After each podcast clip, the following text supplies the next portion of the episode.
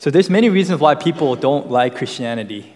Uh, I think one thing that really puts people off, out of all the different reasons, is the do's and don'ts. Right? When people talk about the law, when people talk about what's allowed and what's not allowed according to the Bible, you know, people they get put off. Um, it's just not that pleasing when people begin to talk about rules and regulations. Right? We just know that that's going to draw some kind of friction from, from um, people. Uh, so when we go out and we share about Jesus Christ, when we share about the church, we make sure we talk about grace, we make sure we talk about love, we make sure we talk about community, all these great things um, we highlight, but we never really talk about the law right? That's just something we don't talk about. That's just something for advanced Christians. People who are more mature, they come in and then all of a sudden, bam, after they're saved, we're going to put the law in their face. And like, by the way, there's 613 laws in the Bible that you have to follow. we, don't, we just don't do that because we know that people just don't like do's and don'ts. Right? Some people just don't like to be told what to do. Right? Don't tell me what to do. Like that's, that's our, a lot of times our attitude in life. Uh, we want our freedom. We want our liberty. We want to make decisions for ourselves. Now, some people really, really believe that Jesus had an extremely low view of Scripture, that he didn't really care about the law, that he wasn't a big fan of the law. After all, who were the people who main, he mainly criticized? Who were the people who he mainly rebuked? It was the religious leaders, the Pharisees, the scribes, the people who were so obsessed with the law. Jesus said, Man, I have a problem with you guys. And because of that, a lot of people believe, well, if Jesus had a problem with those people, then, of course, he has a problem with the law. Right? When we picture Jesus, we don't picture this, this uptight, you know, strict, law keeping person. We picture Jesus as this easygoing, right, uh, down to earth, free spirited guy. He doesn't care what people do, he doesn't care who people are. He just hangs out with everyone. He's so in- inclusive, right? He hugs everyone. Everyone is free to come into his presence. That's just Jesus who doesn't care about the law. No, on the other side, when we think about the Pharisees and the scribes, man, they are just so obsessed about the law that it's, it's, it's suffocating for us to read about them right? We don't understand how they can live in such a way. But is this all true? Is this what Christianity is all about? No, is Jesus enough? And therefore, because we receive grace, because we are loved, I mean, by all means, we're going to try our best to keep the law. But does that mean simply we get a free pass at the end of the day? No, it doesn't matter how we live on this earth, but really it's all about Jesus and what he has done for us. Therefore, we go into heaven. Now, in today's passage, Jesus makes it very clear that he has a very interesting perspective on the law. It's very different from the Pharisees, it's very different from what a lot of Christians would view uh, the law to be. No, Jesus, he clarifies his relationship with the law, the Old Testament, in verse 17. He says, Do not think in translation, it basically means don't even let this cross your mind. Do not think that I have come to abolish the law or the prophets. I have come to abolish them. I have not come to abolish them, but to fulfill them. So when Jesus says uh, the prophets or the laws, or later on he says the law, that's a very common way that um, Jews they refer to the Old Testament. You know, when we talk about the Bible, we say, "Oh, this is the Bible," but this is also the Holy Scripture. We also say that um, this is the Word of God. So we have different phrases that we use to describe uh, the Word of God uh, the Bible. And in the same way, when um, Jewish people, when they talked about the Old Testament, uh, the Tanakh, they often referred it to the law because the Mosaic law is so important. They also referred it to the law and the prophets because it begins with the law, the law of Moses, and it ends with the prophets. So, either way, what Jesus is trying to say here is the entire Old Testament is really it's, it's not something that I'm, I'm here to abolish. It's not something that I'm here to destroy or just take away, but I'm here to fulfill it. I'm not here to cancel the law, but I'm here to complete the law, every single thing. No, nowadays, uh, it's, it's really fun to play with Timothy. Something that I would do is uh, I, would hide uh, when it's just me and Timothy, and I would hide behind a door, I would hide behind a wall, and, and I'd wait for Timothy to panic. I, I, it's kind of weird, but I just want to make sure that he is aware that now, now that, that his sense of uh, safety and just comfort comes from his dad, right? So uh, I hide, right? I make sure he can't, fi- he doesn't see me, and, and, and so for a couple minutes he's okay, and then he realizes, okay, I'm not there. So he begins to call Appa which means father uh, or dad in, in Korean. And then I wouldn't move. I'll still you know, wait for him. You know, I'm like, is he gonna cry? No, is he gonna panic? You know, I'm just waiting there, right? And then I hear his footsteps. You know, Timothy's walking around, going to you know all these different places in our house. And then he finally comes close. And when he comes close, when I see his shadow um, approaching, when I can visibly see his shadow, that's when I jump out and I surprise him. And then he freaks out, right? And then he has this big smile on, on his face, and that's just priceless. Uh, the reason I share this is although there's a lot of different clues that are given uh, to me that I can know that Timothy is near, one of the clearest clues that is given is his shadow. The fact that there is a shadow that I can see tells me that Timothy is right there, that there's a reality that, that the shadow reflects. In the same way, the Old Testament reflects the New Testament. The Old Testament is really a gigantic shadow of Jesus Christ. What Jesus says is, okay, the law, no, myself, we're not just two different things, but I'm actually the fulfillment of the law. I'm actually the one who completes the law. From the beginning to the end, the whole thing, God's word, the Old Testament, it points to Jesus. No, the whole thing is about Jesus. In John chapter 5, there's this incident where you know, Jesus is aware that a lot of Jews uh, that they're mad at him because he's not keeping the Sabbath, right? And and more than that, he's claiming to be the Son of God, which is blasphemy in their opinion. And so what they do is they're like, okay, we gotta stone Jesus. And knowing that, what Jesus says in John 5 39 is this You search the scriptures, you study the scriptures because you think that in them you have eternal life. And it is that they bear witness about me. So what Jesus is saying is, you think the scriptures itself give eternal life. In reality, what I say is the scriptures actually point to me, they give witness about me so that I can give you eternal life. No, I don't know if you, if you but every Sunday, whether it's in the New Testament, Old Testament, whether it's a narrative, whether it's an epistle, whether it's, it's a psalm, no, every time we preach, whether it's Pastor Danny who's preaching or someone else who's preaching on a rainy day, on a sunny day, hopefully you notice that every time we preach, we somehow end up pointing to Jesus at the end. And somehow we make this crazy connection to Jesus. And by the way, that's not done by us. Because the Bible itself, Jesus self proclaims that everything about the Bible, everything about the Old Testament is really about me. So it's not hard for us to talk about Jesus. In fact, without Jesus, things do not make sense.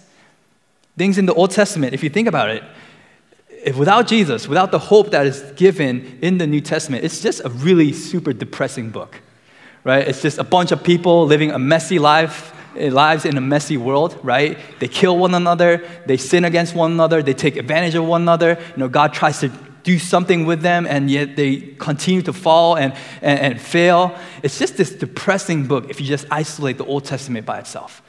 The reason why the Old Testament is sweet, the reason why the Old Testament is good, is because there is a New Testament, because there is Jesus Christ who comes and fulfills the Old Testament. That's why when we see the fall in Genesis chapter 3, we don't panic knowing that Jesus one day will come and crush the head of the serpent. When we see the flood that destroys um, the entire world, we don't panic because we know that Jesus is the ark of our salvation. No, we, when we see you know, uh, Abraham's faith being tested, you know, him having to offer uh, uh, Isaac, we don't panic knowing that God already made the perfect sacrifice in Jesus Christ. No, we don't, we, when we see the Exodus, when they are in slavery and they are just pressured in every single way, pressured by the world to live a certain way, we don't panic knowing that just like Moses led the people out of Egypt, Jesus ultimately leads us out of slavery, of bondage, of sin and death. And I can go on and on and on from the beginning to the end. Everything is about Jesus. The only hope that we see in the Old Testament is the fact that there is a Messiah that is coming. Now, that's what's good about the Old Testament. If not that, it's just a depressing book. In verse 17, Jesus says, I have come to fulfill the law. What's written in the law and the prophets, that's what I have come for. He's saying, This is my mission. This is the very reason I am on this earth, to fulfill everything that was spoken about me in the Old Testament. Jesus and the law, the Old Testament, they are inseparable, right? You can't have Jesus without having the law. The law only makes sense with Jesus. So the entire Old Testament, it points to Jesus. But another thing that we see is that not only does Jesus see that it points to him, but he has extremely high view of the law. Look at verse 18. He says this For truly I say to you, until heaven and earth pass away, not a iota, not a dot will pass the law until all is accomplished. So, an iota, if you know the Greek language, it's the smallest alphabet. So, probably when, because um, the New Testament was written in Greek, and Jesus actually spoke Aramaic and he knew Hebrew, what, um, what uh, Matthew actually uh, means is it's probably referring to the Yod, uh, that, which is the smallest language in the Hebrew language. Uh, regardless, what he's trying to say is okay, not a single word, even the smallest word, is not going to be taken away until everything is accomplished. He's also saying a dot, which is the smallest stroke in the Bible. Not a single dot is going to be taken away until heaven and earth passes away. That's how high he views Scripture. He doesn't say, okay, uh, let me pick and choose what's right and what's wrong in, in the Old Testament. He doesn't say, oh, let me kind of correct the mistakes that all these human writers made because, oh, that's not the Word of God. No, he confirms that from the smallest letter, for the smallest stroke of pen, everything in the Old Testament is the Word of God. Everything is complete, everything is perfect. It's not going to pass away, it's going to be eternal. No, it's going to be there. No, before the heavens and earth pass away, it will still be there. Jesus has an extremely high view of God's Word right? He, he, he doesn't say that it's outdated or irre- irrelevant. He doesn't say that, okay, you can pick and choose what you like about it. No, it's perfect to its finest details. That's what Jesus is saying. Every single thing about God's word is sweet, it is perfect, it is good, and until the heaven and the earth passes away, God ain't gonna change anything about his word. That's how high he views God's word. Jesus has an extremely high view of the law and of the Old Testament. And now, so far, the things that I've shared, I'm pretty sure it's easy for you to agree because these are things that we um, talk about quite often. But things get really interesting in verse 19. Now, he says this in verse 19 Therefore, whoever relaxes one of the least of these commandments and teaches others to do the same will be called least in the kingdom of heaven. But whoever does them and teaches them will be called great in the kingdom of heaven. So, what is Jesus trying to say? What you do in this life matters. How you live out your faith, it matters. Jesus says, hey, if you do things and teach things in a relaxed way, and that word relaxed literally means in a loose sense. Know, if you take things in a very loose manner, right? If you don't have a high view of Scripture, if you think you can pick and choose whatever you want to pick and choose from God's Word, if you twist and, and, and turn God's Word into the way that it, it suits your, your needs, then you're going to be the least in God's kingdom. You just don't do that, right? Jesus, he says, calls us to have an extremely high view uh, of God's word and his commandments. now Jesus wants to show that even the littlest commandment in God's word, it still requires obedience. No, it requires equal commitment um, in, in, in such a way because every little thing is God's word. There's nothing that we can just toss out. No, Christians, we are not free from the law. This might surprise you, but just because we are under grace, just because we are saved by Jesus Christ, does not mean, mean we are free from the law. We are free from the righteous requirements of the law, but that does not mean Jesus expects anything less of us. Right? In the next couple of verses, actually, in the rest of the Sermon of the Mount, a big chunk of it, Jesus is going to take the law, things that are spoken in the Ten Commandments and other places, and he's going to change uh, the view that the Pharisees and the scribes had about the law. The Jewish understanding of the law is going to change completely in a couple, uh, in a couple of verses. And what he says is, well, you Jews, you say that do not murder. Well, I tell you, um, if you are angry at a brother, you are murdering someone in your heart. What he says is, well, you say do not, do not commit adultery. Wait, I, well, I tell you, if you look at a woman lustfully, then you are committing adultery in your heart. No, you say uh, love your neighbors. I tell you to love your enemies. No, Jesus, it's not like he has a low view of Scripture. It's not like he has a low view of the law. In fact, he actually brings it up a notch. No, he doesn't just focus on the things that goes on on the outside. He's now concerned about the things that are happening inside. Jesus demands greater obedience in a sense um, for the believers. Those who are under grace, those who are saved by Jesus Christ, we are demanded a greater obedience because Jesus, He increases demands of the law. You know, um, as a pastor, a lot of times, uh, the question that I receive uh, from uh, members is this uh, Pastor, is it okay to do this? Or is it a sin to do this? A lot of times we want to know what's a sin and what's not. You know, just a couple weeks ago, I preached on uh, the wedding in Canaan, and I got from a couple of people, you know, I, got feedback, and they were asking me, "So you never said it, but is it okay to drink as a Christian?" You know, I said drunkenness is a sin, but I never, you know, I never, you know, answered that question. A lot of our youth kids, there's a pressing question in their hearts. You know, is it okay to date in high school? And if so, how far can I go without sinning? Is, is it okay if I hold the person's hand? Is it okay if I go to prom together? Is, is a light kiss on the cheek, is that okay? Or can I do more?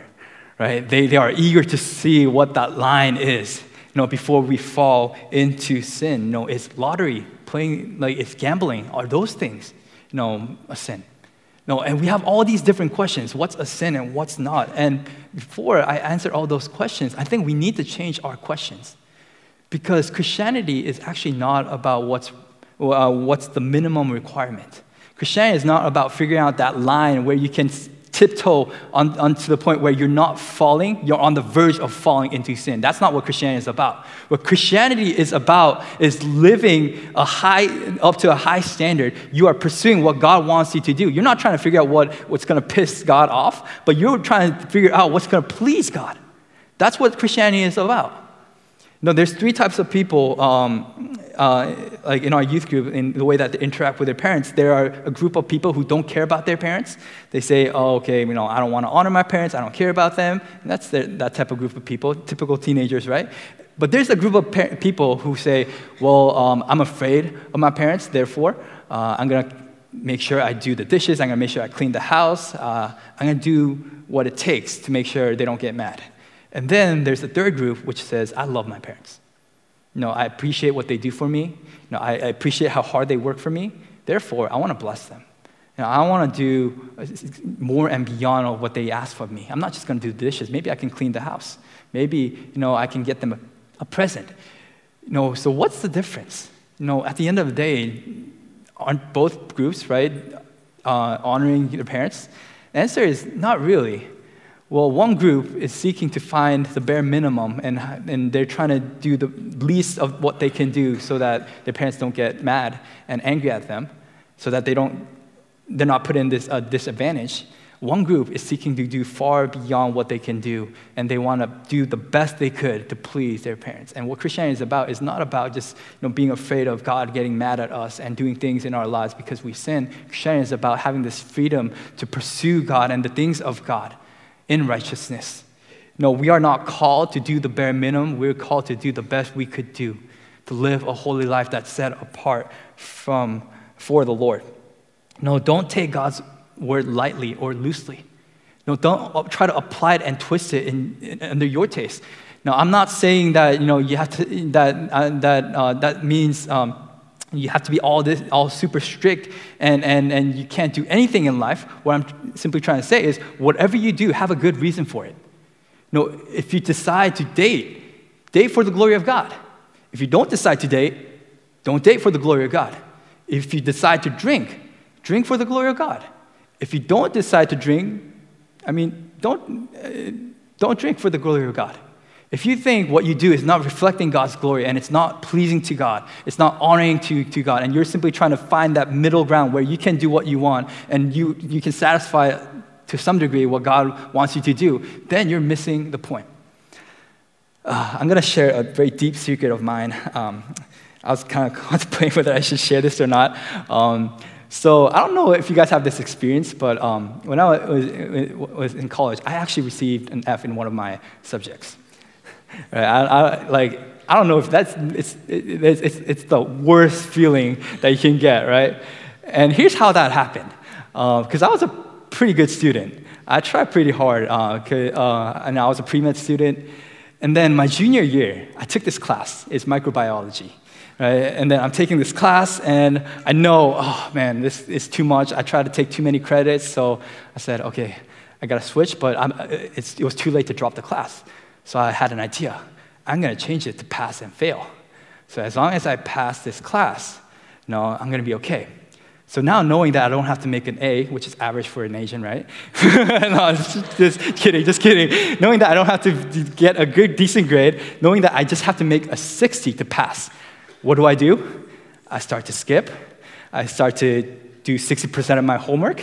I put 60% of my effort, right? And, and all this took place.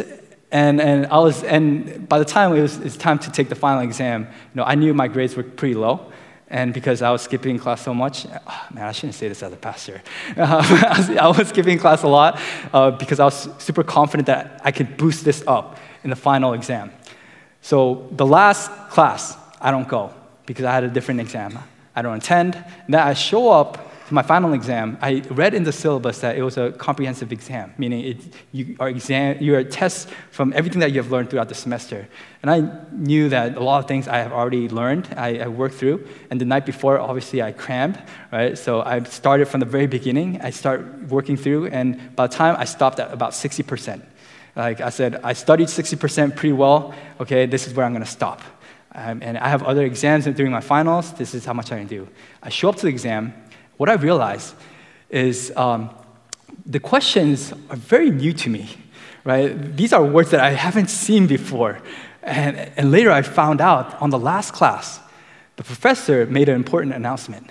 He said, although the syllabus says it's a comprehensive uh, exam, uh, about two thirds of the exam is going to be about the last couple classes. Whereas, and, and, and so I missed that announcement. And so what I did was I didn't study the, anything at all for that, that portion. I just stopped at 60%. Now why, now, why am I sharing all this? Um, the reason I failed that class is pretty simple. I, put, I, I didn't put 100% effort into it. I put 60% effort. Know, on a good day, maybe I could have passed. But the thing is, life happens, things happen, things out of my control, know, they, they come into play. And what happens is when I try to do the bare minimum, that bare minimum is not good enough. You always end up failing. Same is true with sin. You might think, okay, I can walk this thin line. I can tiptoe and to the point where I'm doing certain things, but I'm not sinning. And that's not the issue.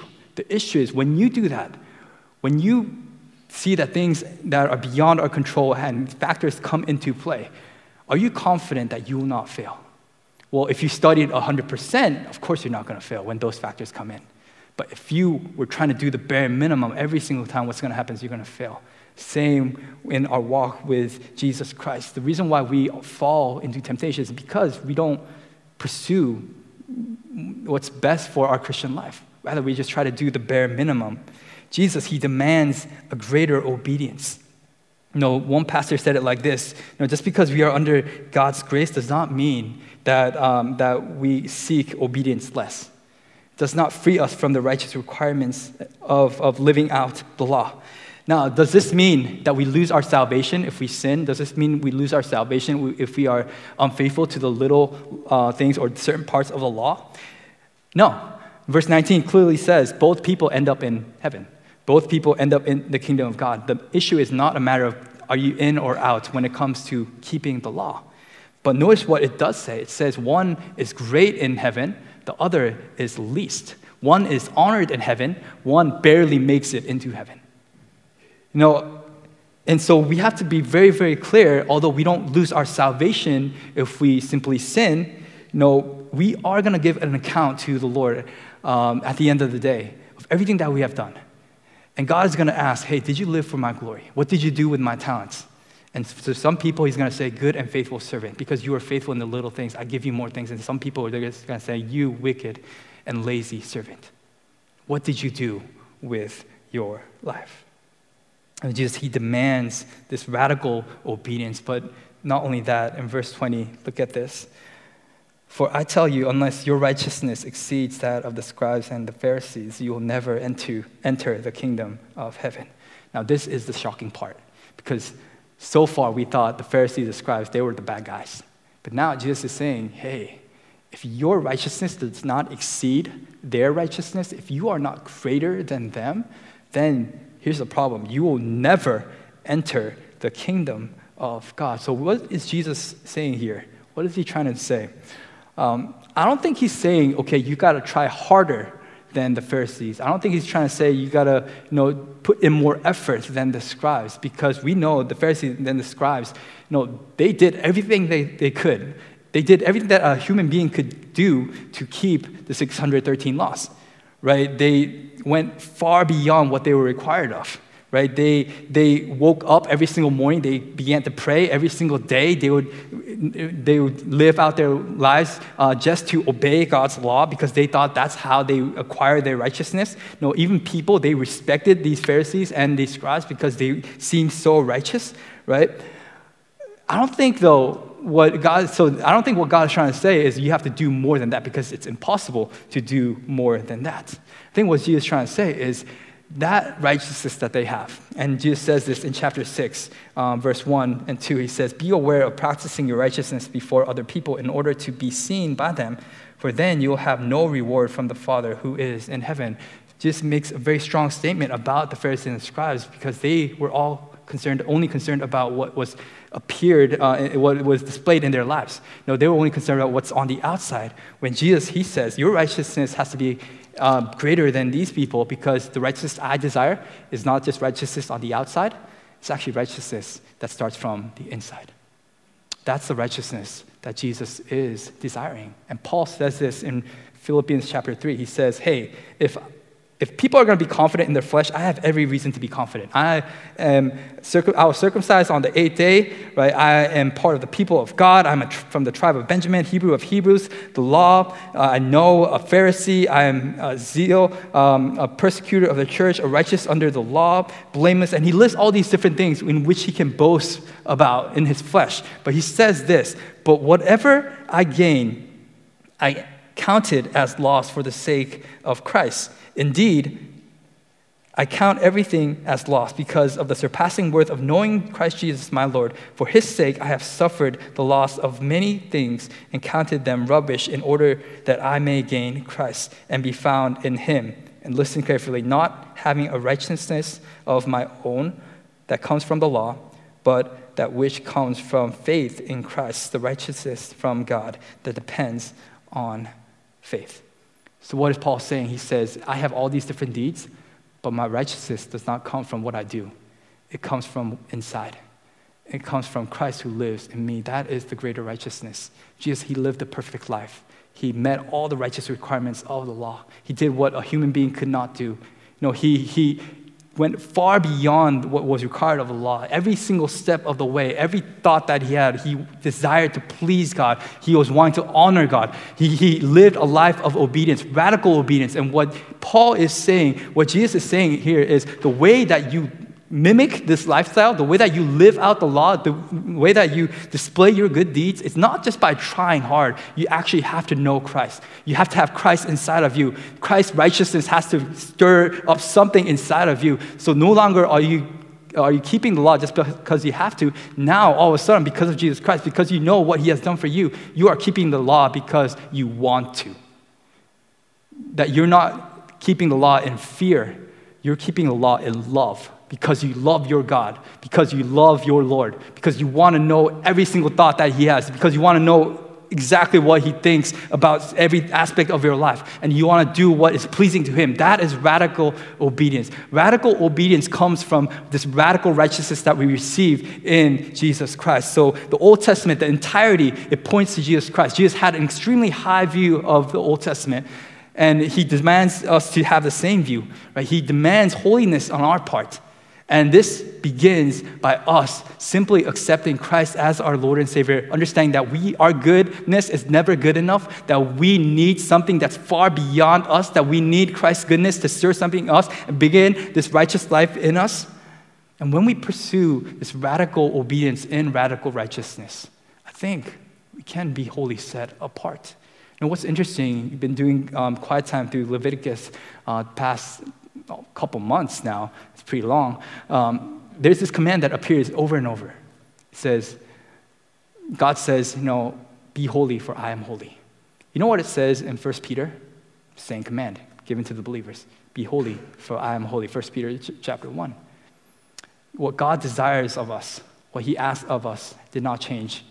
It's not like, okay, the law was too strict, let me lower the bar. No. He just says, hey, the bar is still there, but let me help you get over that bar by me empowering you to live and pursue this holiness. No, Jesus never said, God never said, hey, be holy. Uh, no, he never said, I am holy, therefore you don't have to be holy. That's not what he said. He says, I am holy, therefore you be holy in the same way. God thinks that it is possible. And this is so critical to our Christian life. Why? Because if you look at the Sermon on the Mount, Jesus begins by introducing this idea of the kingdom. He says, The kingdom of God is so different from the kingdom of this world, right? Those in the kingdom of God, although you're poor in spirit, you are actually blessed. You are you mourn, but you are blessed. Everything about God's kingdom is just weird. It's, it's different from this world. He exposes these kingdom values. He says the kingdom of God is so radically different from the kingdom of this world. And not only that, he gives us a radical call in verse 13 through 16. He says, I want you to be salt, I want you to be light. I don't want you, to just live in this world, but I want you to reflect who I am. I want you to live out the gospel in a way that people will notice it. And notice what it says in chapter uh, 5, verse 16. In the same way, let your light shine before others so that they may see your good works. Doesn't say so that they may hear what you say. Doesn't say that so that they may see what you tweet. Says that so that they may see your good works and give glory to your Father who is in heaven. That is the command. And Jesus, knowing that we could twist this, knowing that we can take a legalistic approach, he tries to clarify this. By the way, the way that you display good works it doesn't begin by you trying hard. It actually begins with you being covered with Christ's righteousness. And out of that, you live out this radical obedience where you are wanting to do the things of God. And now, setting the stage, moving forward, now, Jesus is going to say some crazy things that are not going to make sense to us. But when we understand that the way that we live out these different commands these virtues is not by our own strength, but it's really by the power of God, by the, the, the grace of the gospel that is given to us. Now we are able to pursue this radical obedience in the Holy Spirit, in our Lord Jesus Christ. So, are you displaying good works in your life? Are you making excuses? Do you have such a low view of God's word that you don't really care about God's word? Maybe some of you are thinking, well, at least I can go to, into heaven right? I don't have to be great in God's kingdom. At least as long as I get into heaven, that's all I, I care about. I mean, if that's the case, I, I, have, I don't have much more to say. You know, God, He saved you for something far greater. No, He saved you so that he, you can be His people and He can be your God. He saved you so that you'll be different and distinct. He saved you from the very beginning so that you will be a testimony, a witness to the world, so that people, when they see you, they won't see you, that they will see God that see, they would see Jesus Christ. That is the high calling that we have as Christians. And as high that is, and how, how, how, how, strict the, the demand is, we know that we have the Holy Spirit dwelling in us. We know that Jesus Christ, Christ's righteousness stirs something in us so that we can live out in this radical obedience. So why, why not pursue obedience? And for some of us, the way that we have to approach this is we need to start from actually accepting Christ that we've been trying way too hard to live a good life, which is not good enough for God. We try to put all these different efforts in, in a way to shape our lives in a very legalistic manner. I'm not going to do this, I'm not going to do this because I, I'm always on time uh, for service, because I'm, I'm always going to life group, because I don't do certain things in my life. I'm a decent person. If, what Jesus is saying is if that is your take, then you're no different from the Pharisees. What you need in order to go into the kingdom of God is something that's greater than the Pharisees' righteousness. And that is the righteousness that comes from Jesus Christ. Praise God that He sent His Son Jesus, that He could die for us, so that He can make a way for us, not just so that we can be saved, but that we can be people of God, holy, blameless, above reproach, so that we can be a living testimony for the world, so that people can see God's glory. Amen? Let's pray.